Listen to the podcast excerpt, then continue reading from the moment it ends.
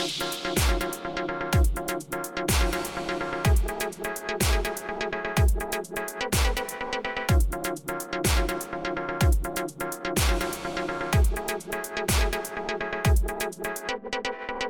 привет, дорогие друзья! В эфире очередной выпуск Optimax Prime, и сегодня для вас его ведут Дмитрий Николаев, Михаил Николаевский и Мария Чкалова. Итак, Миш, о чем же мы сегодня будем говорить?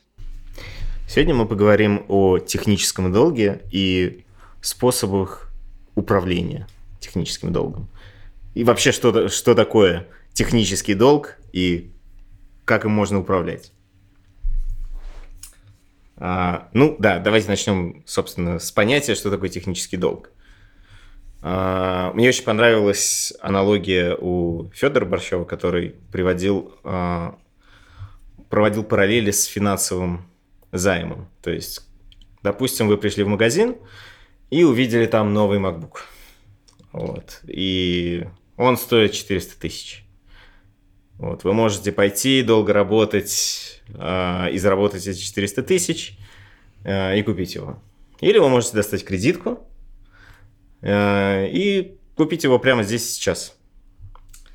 И по аналогии с финансовыми долгами, да, с ними можно ничего не делать. То есть э, технический долг нам тоже позволяет быстро э, доставить фичу, например. То есть э, взять взаймы у себя из будущего и э, сделать что-то быстро. Вот. Но, так, но так же, как с финансовыми долгами, да, ты можешь оставить их э, лежать, да, там придется выключить телефон, вот. А, рано или поздно тебе придется по ним платить. Вот. А, чем технические долги, ну, с финансовыми понятно, да, просто придет банк и опишет твой... В какой-то момент он просто придет и опишет твое имущество. Вот. С техническими долгами все э, не так очевидно, с одной стороны.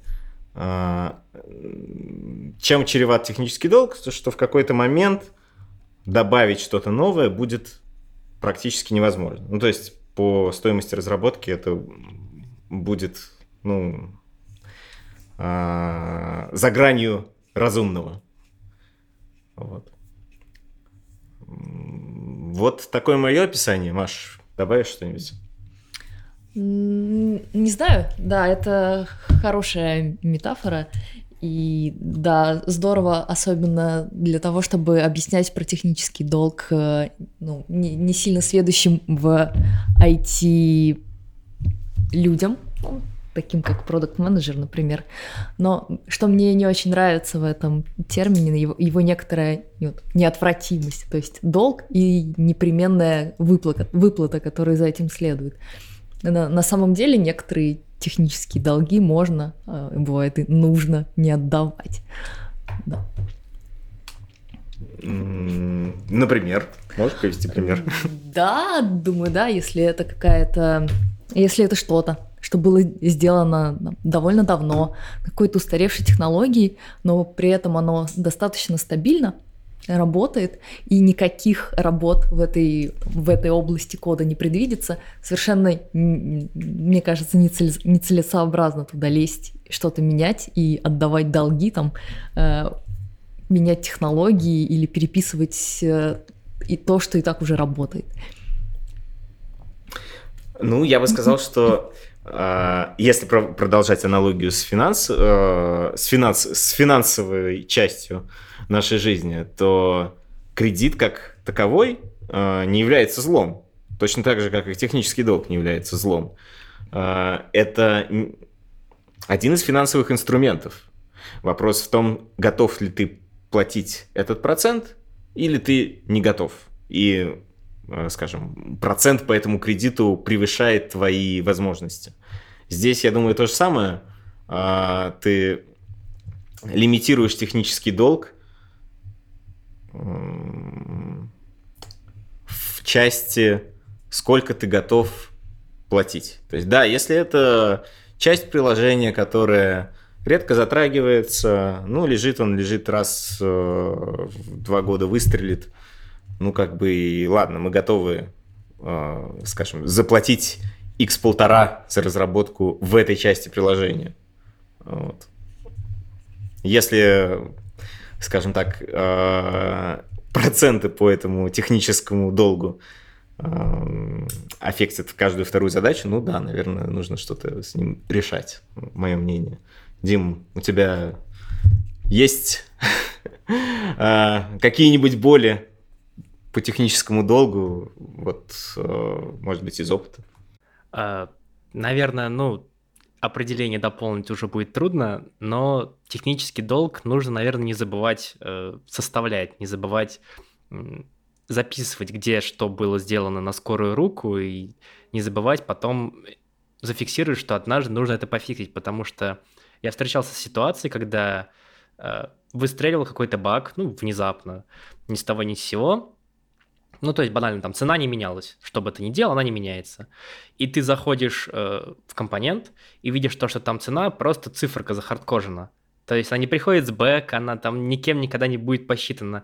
Она просто была однажды захардкожена, чтобы на демо показать заказчик, увидел, ну да, циферка есть, угу, хорошо. Но забыли совершенно потом оставить там тудушку, чтобы поменять циферку на ответ с бэка. И когда было замечено, что циферка не меняется, причем это было замечено где-то год спустя, случайно. Э, да, было очень забавно это все наблюдать. Поэтому технический долг нужно не забывать э, фиксировать. Ну, тут от, открытый вопрос, ведь э, этот год э, приложение как-то работало и приносило деньги. Хм, стоит ли включать? На самом деле, э, да, э, вроде как в технический долг э, не принято включать именно баги э, и низкоприоритетные фичи. Э, скорее в технический, если как Маша, давай ты. Нет, да, ты на самом деле сорвал это с моего языка. Да, все, наверное, пытаются в кучу свалить все, что связано с недоработками в технический долг в том числе и такая недоработка, которую ты привел в качестве примера. И да, наверное, это скорее баг, а не технический долг.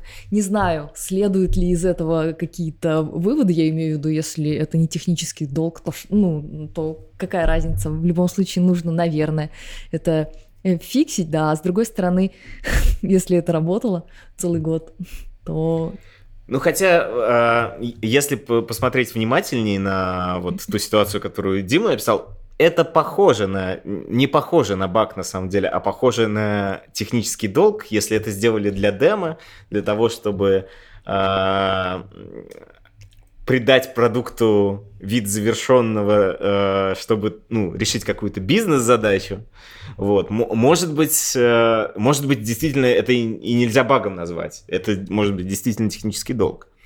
Ну, тут, э, знаешь, такое, почему мы стараемся разделять два этих понятия. Неужели ну, в зависимости от того, как мы обзовем это явление, мы будем работать с ним по-разному? Ну, тут, да, тоже интересно, почему, э, ну, на самом деле, действительно, определение технического долга не включает в себя баги.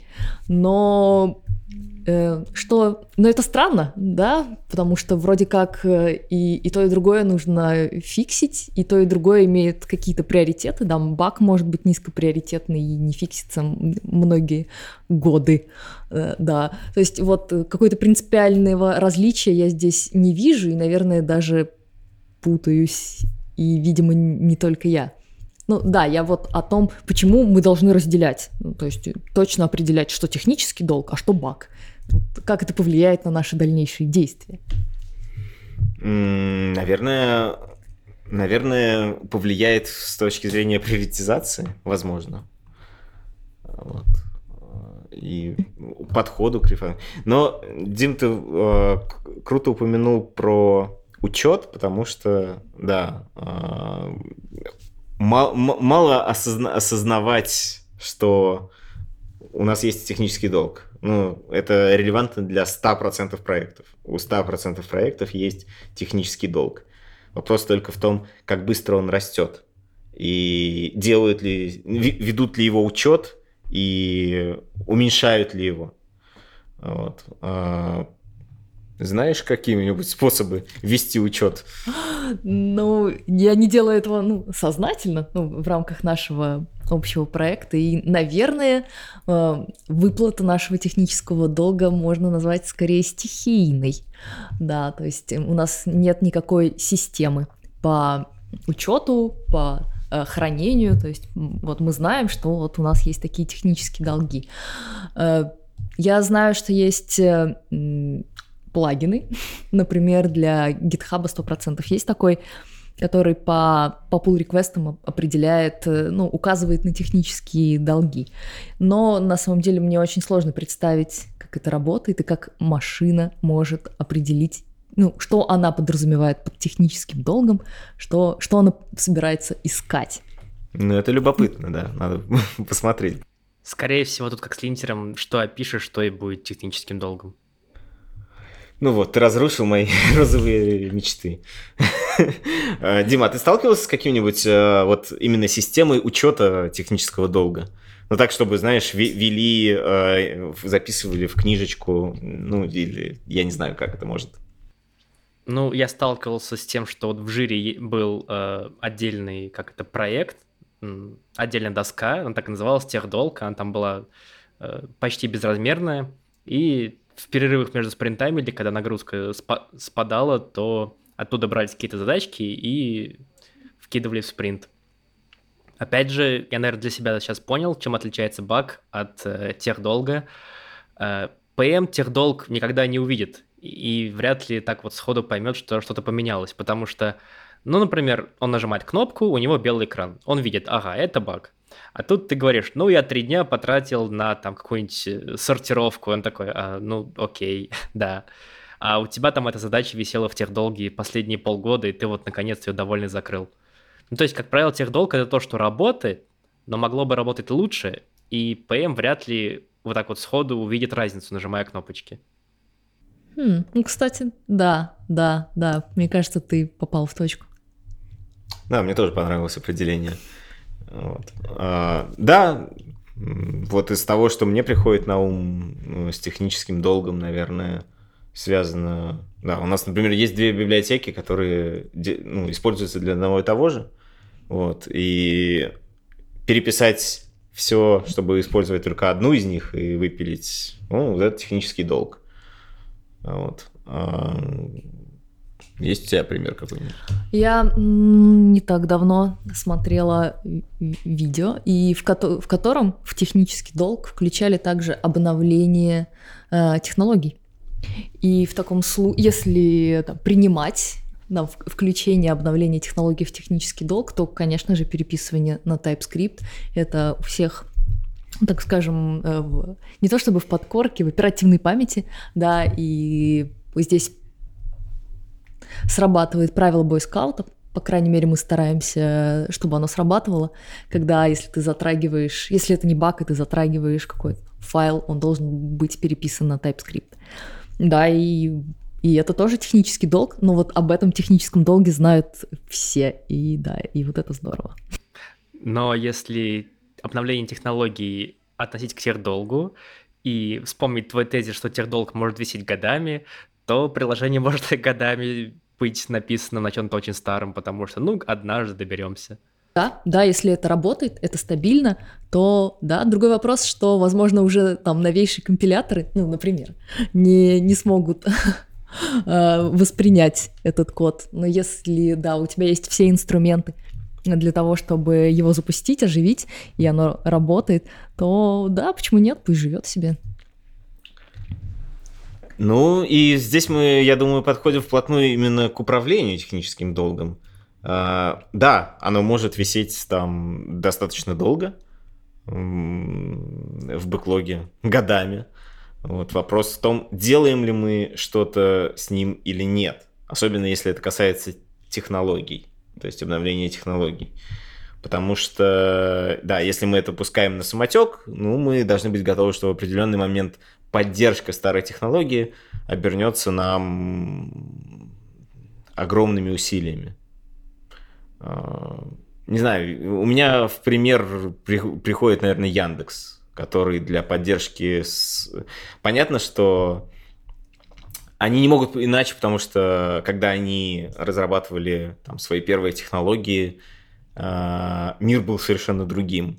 Вот, и они э, должны, вот как раз как компания, которая имеет огромный технический долг, они при этом могут э, двигаться вперед все равно. Ну, то есть э, они, например, э, начали использовать React, да, а, для меня это, ну да, у них там, насколько я знаю, свои есть велосипеды вокруг этого всего дела, но а, в принципе они могут использовать э, современную технологию, и это здорово, мне кажется, как пример управления техническим долгом. То есть там люди все равно... А, есть люди, которые занимаются такими вещами. Вот. Ну, давайте э, на каких-то примерах э, попробуем разобрать э, способы, каким а, мы управляем тех долгом. Может, сначала, да, давай, Дим, у тебя есть какие-то какой-то опыт работы? Вот понятно, что ты упомянул между спринтами. А, я слышал, что вроде как об отраслевом таком стандарте, что 10% спринта должно быть техническим долгом. Ну, вот как, один из способов управления техническим долгом. Может, еще какие-то припомнишь такие проекты, может быть, кто-то трекал так его, вел как проект, персональный, знаешь, типа. А, если я правильно помню, на одном из проектов uh, у нас был такой момент, когда, в общем, одну фичу мы сдали, а для начала следующей нужно было как раз погасить какое-то количество техдолга. И вот выделили целый спринт под ключевые задачи из техдолга. И после того, как мы их закрыли, мы двинулись дальше, ну, потому что это был такой блокирующий техдолг. Он вот, пока вот он висит, приложение не может расти и развиваться. А кто определял э, вот этот блокирующий техдолг? А, это был Team Lead, который разговаривал с PM, и он говорил, что да, мы сделаем эту фичу, но чтобы ее сделать, нам нужно решить эту, эту и вот эту проблему. Они у нас висят в тех долге. И они договаривались, что в какой-то момент просто тех долг накопился, и нужно было выделить целый спринт под ключевые задачи тех долга. А Тимлит был э, техническим специалистом или он работал с, ну, с командой, чтобы сделать вот этот список? Uh, он был ну, в команде программистов он был таким же фронтенд-разработчиком. А, понятно, понятно. Просто ну, он это... был больше всех на проекте, знал всякие подводные камни, что, откуда и где выстрелит, если не починить вовремя. Ну, это здорово. Здорово. У человека был прокачан навык переговоров. А бизнес пошел достаточно легко или пришлось там убеждать? Ну, э, детали нам не раскрывали, но я так понял, просто он поставил перед фактом, что ну, мы, мы не просто вот как факт, дальше ничего делать нельзя будет. Или мы закрываем долги, или мы, не знаю, собираемся и уходим домой, видимо. Потому что невозможно было ничего новое накатить. Угу. Ну и бизнес вынужден был согласиться. Может, тебе при приходилось продавливать технический долг? Да, я вот сейчас пытаюсь лихорадочно вспомнить хоть один кейс, но в итоге, наверное, да, ничего, ничего такого не, не приходит на ум, кроме как да, тотальное переписывание, когда уже, уже совсем, совсем не в моготу и ничего в текущий код уже не вставляется. Но это уже больше похоже на тушение пожара э, и на управление совсем-совсем не тянет. Ну, правило бойскаута — наверное.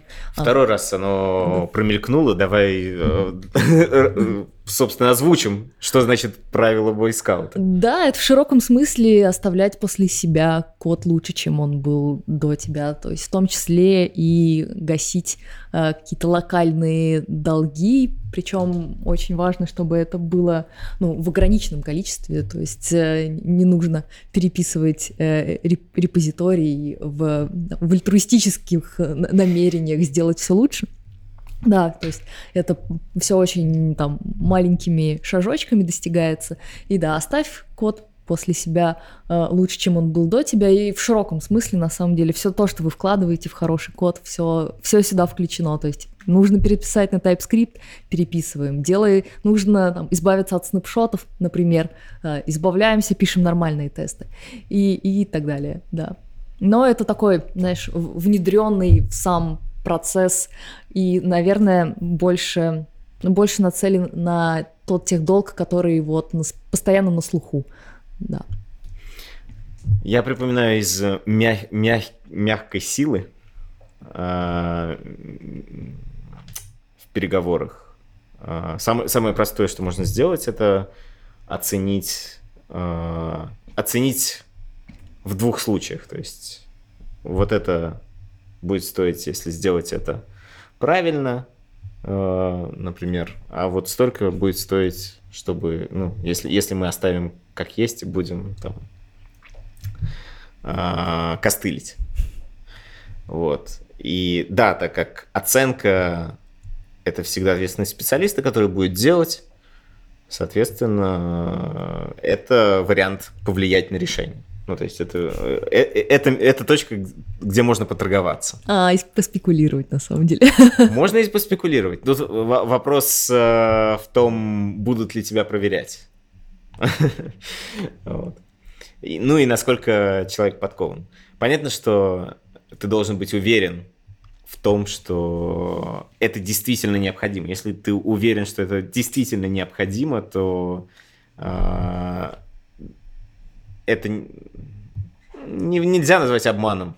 Вот. Ты как бы пытаешься помочь по факту. Главное, чтобы ты понимал все плюсы и минусы. То есть, чтобы у тебя э, на, чашах, на чашах этих весов э, были в том числе и бизнес, э, бизнес-аргументы.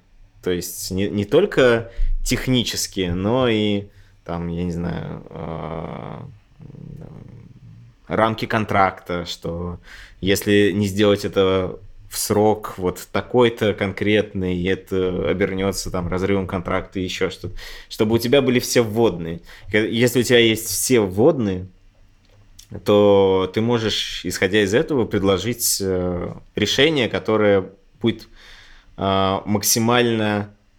Ну, то есть это будет вин-вин с точки зрения того, что бизнес, получ... бизнес получит то, что он хочет, и при этом технический долг. Хорошо, он может сократиться не на, там, я не знаю, 30%, а на 10%, но если это вин-вин, то, как бы, наверное, это неплохо. Но да, да, и, наверное, это то, что нужно сделать до, техни... ну, до погашения технического долга. Хорошо, наверное, еще после продемонстрировать какие-то видимые результаты ПМу, чтобы, да, чтобы у него где-то засело в голове, что все было на самом деле к лучшему, и да, что результаты можно, ну, устранение технического долга можно пощупать, ну, когда их можно пощупать, да, то есть э, держать, держать э, связь и зависимость в голове у кого угодно, продукт менеджера или кого-то еще. Project, да. Project, да. Что вот мы закладывали, время на тех долг. И вот как это здорово в итоге все повлияло, чтобы такой ореол позитивности над тех долгом, ну, над погашением тех долга создать. И опять же, тех долг, он же все-таки долг, поэтому в идеале его не копить. И, как мне кажется, код-ревью и грамотно настроенные линтеры, они просто не дают тебе костылять и изначально не дают тебе писать так, чтобы потом нужно было переписывать. Ну, ситуации, конечно, бывают разные, но чаще всего тебе просто сначала режет э, руки линтер, а потом еще на код-ревью говорят, что давай напишешь просто сразу хорошо, а то мало ли что, и все. И получается, что где-то, наверное, треть тех долго не появляется из-за линтера и код-ревью. Абсолютно согласна, да. Когда создается, техдолг создается в новом коде, это отвратительно, да. Нужно как можно больше избегать этого. А, да, да, пожалуй, если ставить ранжирование, ну, если ставить какие-то приоритеты между инструментами по работе именно с техническим долгом, то я бы на первое место, конечно, поставил как раз code review. Code review и design review. Хорошо, сначала design review, потом code review. Design review позволяет э, концептуально либо избежать тех точек, где есть технический долг, который может заэффектить. Э, если мы говорим про осознанный технический долг, который документирован, и мы о нем знаем. Вот. Э, дизайн-ревью позволяет нам э, избежать контакта с ним, например. Вот. Эм, и да, э, также, наверное, поможет избежать создания нового какого-то в процессе. Потому что, ну, что не говори, самый большой техдолг создается на уровне архитектуры. То есть, если вдруг архитектура была неправильно, неправильно спланирована, а, мы еще даже не начав писать код, уже создали огромный технический долг, с которым будущим поколением разработчиков жить. Вот. И это са- самый э, трудозатратный, да, трудозатратный э, техдолг. Вот. И да, наверное, поэтому, в принципе, в программировании нужны архитекторы. И поэтому они столько получают. Но да, мы сейчас же больше, как будто больше говорим о неосознанном техническом долге. Что если есть вещи, которые вот осознанно упрощаются, опускаются, там не доделываются в угоду, я не знаю, срокам и, или еще чему, и к которым нужно вернуться. То есть это то, что осознанное, осознанно на это идут разработчики, чтобы потом пофиксить это. И в таком случае, я думаю, культура оставлять за собой хотя бы тудушки в этом смысле была бы очень полезна, потому что в итоге Э, можно пройти по репозиторию, поискать тудушки и понять, ну, вообще, какой у тебя есть, да, скоп недоделанных дел. Да, но с этим есть проблема. Однажды я от нечего делать вечерком э, прошел поиском по репозиторию и нашел там десятки тудушек, которые лежат там годами. Вот. А, поэтому мне нравится наш, наш новый подход, когда мы не просто пишем тудушку, мы, как правило, сразу же заводим задачу. То есть это э, делает устранение технического долга на шаг э, ближе э, к, к моменту, когда, да, то есть это двигает разработчика на шаг ближе к э, моменту, когда этот долг будет устранен.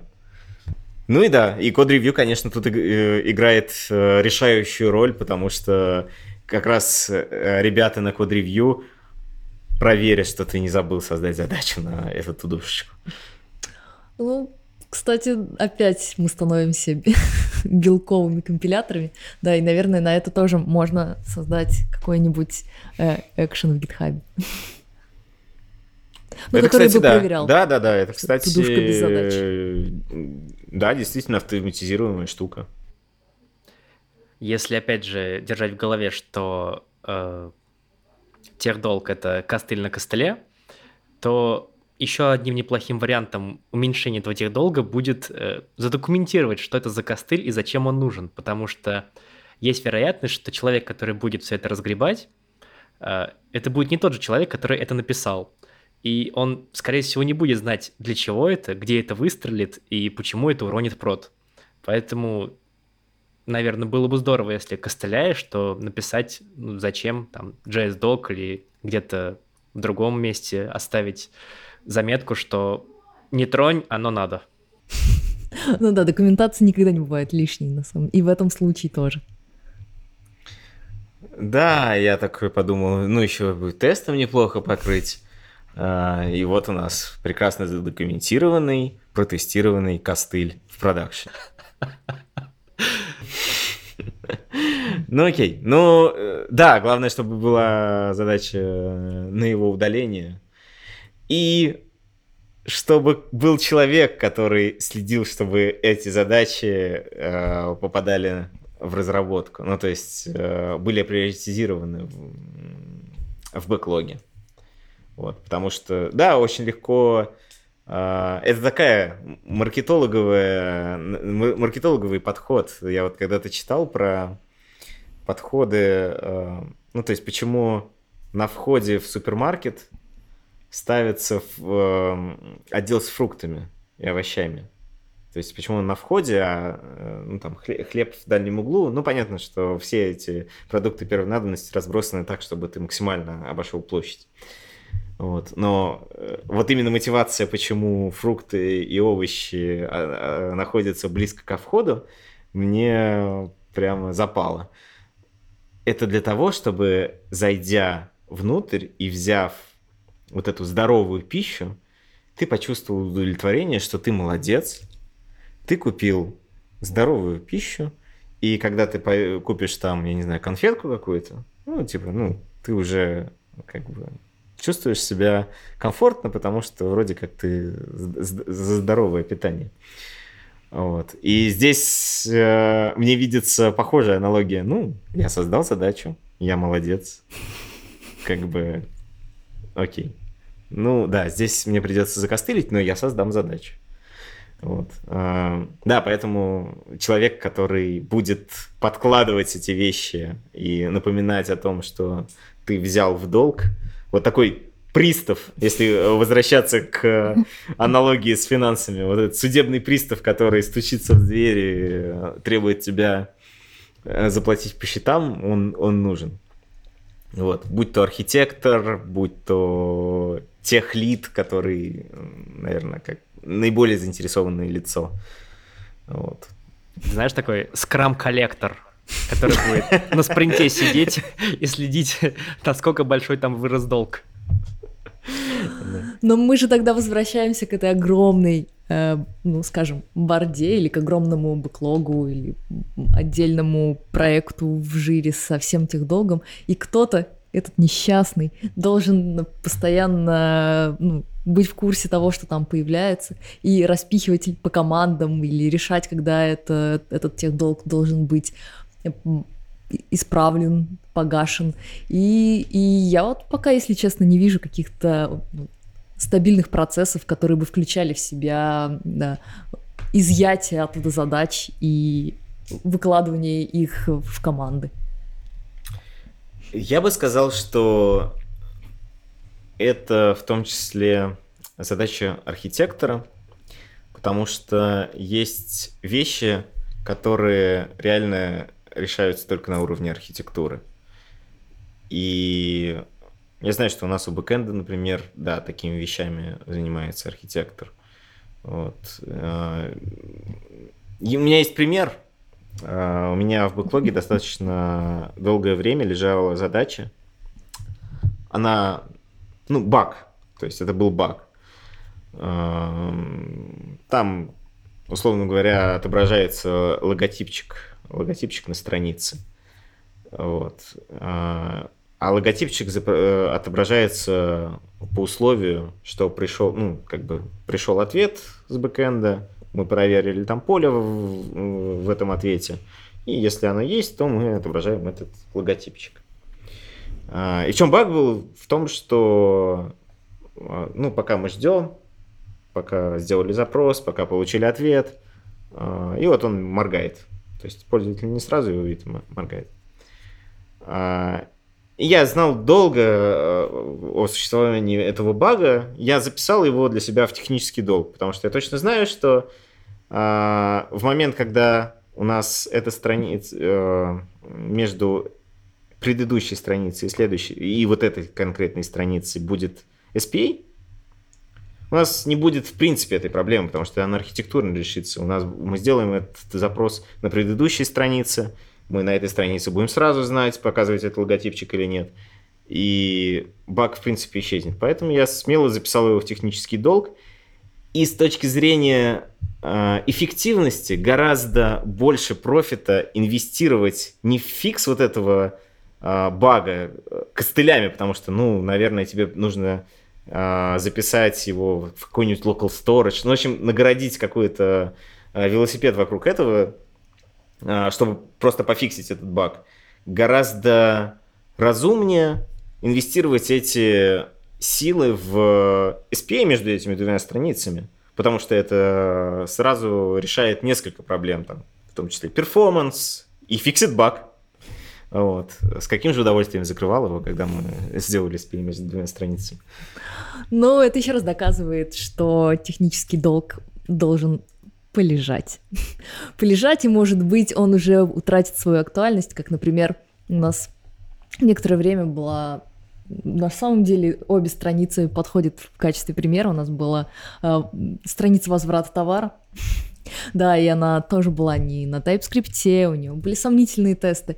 И в конечном итоге мы ее переписали, просто потому что в roadmap был заложено переписывание на новый дизайн, на новый бэкэнд, и мы сейчас еще нет, но я надеюсь, в будущем радостно радуюсь, ее просто удалим. Я имею в виду старую страницу со всеми техническими долгами. Да, да, да. А, и я скорее даже, знаешь, не про полежать, а, не, не про оставить полежать, а скорее, что а, для того, чтобы грамотно управлять техническим долгом, ты должен иметь все вводные. Э, потому что roadmap является как раз такой вводной. То есть, если ты знаешь о намерениях продукта, то есть о том, куда будет развиваться продукт, какие вещи будут э, делаться с продуктом в следующий год, ты можешь грамотно а, вернуть в нужных местах э, да, устранение технического долга. Опять же, из, из Борщева э, и про управление техническим долгом, что да, если у вас условный монолит, приложение монолит, которое вы собираетесь распилить на микросервисы, и у вас задача по, я не знаю, там, э, э, переписыванию модуля, э, не знаю, продукта, давайте, продукта, я не помню дословно, то будет странным э, за, начать заниматься выносом отчетов в микросервис. Синхронизируйтесь с продуктом, возьмите ту часть, над которой, над которой, которая сейчас важна, и да, э, начните с нее. Вот. Это касается, да, в принципе, любого технического долга. Так оно, так оно будет не 100% в минус. Ну, то есть это не 100% э, э, ми, минус из э, продукта в сторону да, технического, э, технической какой-то составляющей, а минус 50 уже. Ну, то есть такой трейдов. Ну и, наверное, я сейчас, возможно, такое уже есть, просто придумал вариант, как э, PM заинтересовать в решении технического долга. При создании задач можно просто вешать лейбл на задачку, ну, то есть к какой части приложения эта задачка относится. И потом на роудмапе вы выходите на какую-то страницу, на борде делаете фильтрацию по лейблу, видите, ага, у нас есть косяки тут, тут, тут и вот тут. И уже можно сразу, опять же, это PM наглядно, и это человеку со стороны, ну, который придет, возможно, позже или как-то из другой команды, он увидит вообще, какой технический долг и в, в какой части приложения этот костыль лежит, и за что он отвечает. Да, да, неплохой вариант. Э, вот именно как раз документация. Ну, давайте, да, наверное, подведем итоги этого разговора. Вот. Э, как же управлять техническим долгом? А. Документировать технический долг. Да, да, соглашусь. Б, наверное, ставить тудушки с задачами и создавать задачи на всякий, всякий раз, когда мы видим технический долг. Я бы сказал, что это документировать технический долг. Да, думаешь? Ну, окей, да, хорошо. А, наверное, под Б эм, Хранить, планировать, да. планировать э, устранение технического долга. Ну и С, не копить его. То есть ликвидировать его на стадии pull request. Да, да. Не, не создавать его не намеренно. Наверное, вот так. И как, и, как и везде автоматизировать все, что можно автоматизировать. Будь то лейблы, будь то э, штуки, которые ищут тех долг на pull реквестах без участия разработчиков. Да. Ну и да, на этом давайте заканчивать. С вами был Михаил Николаевский. Мария Чкалова и Дмитрий Николаев. Пока-пока. Пока. -пока. Пока.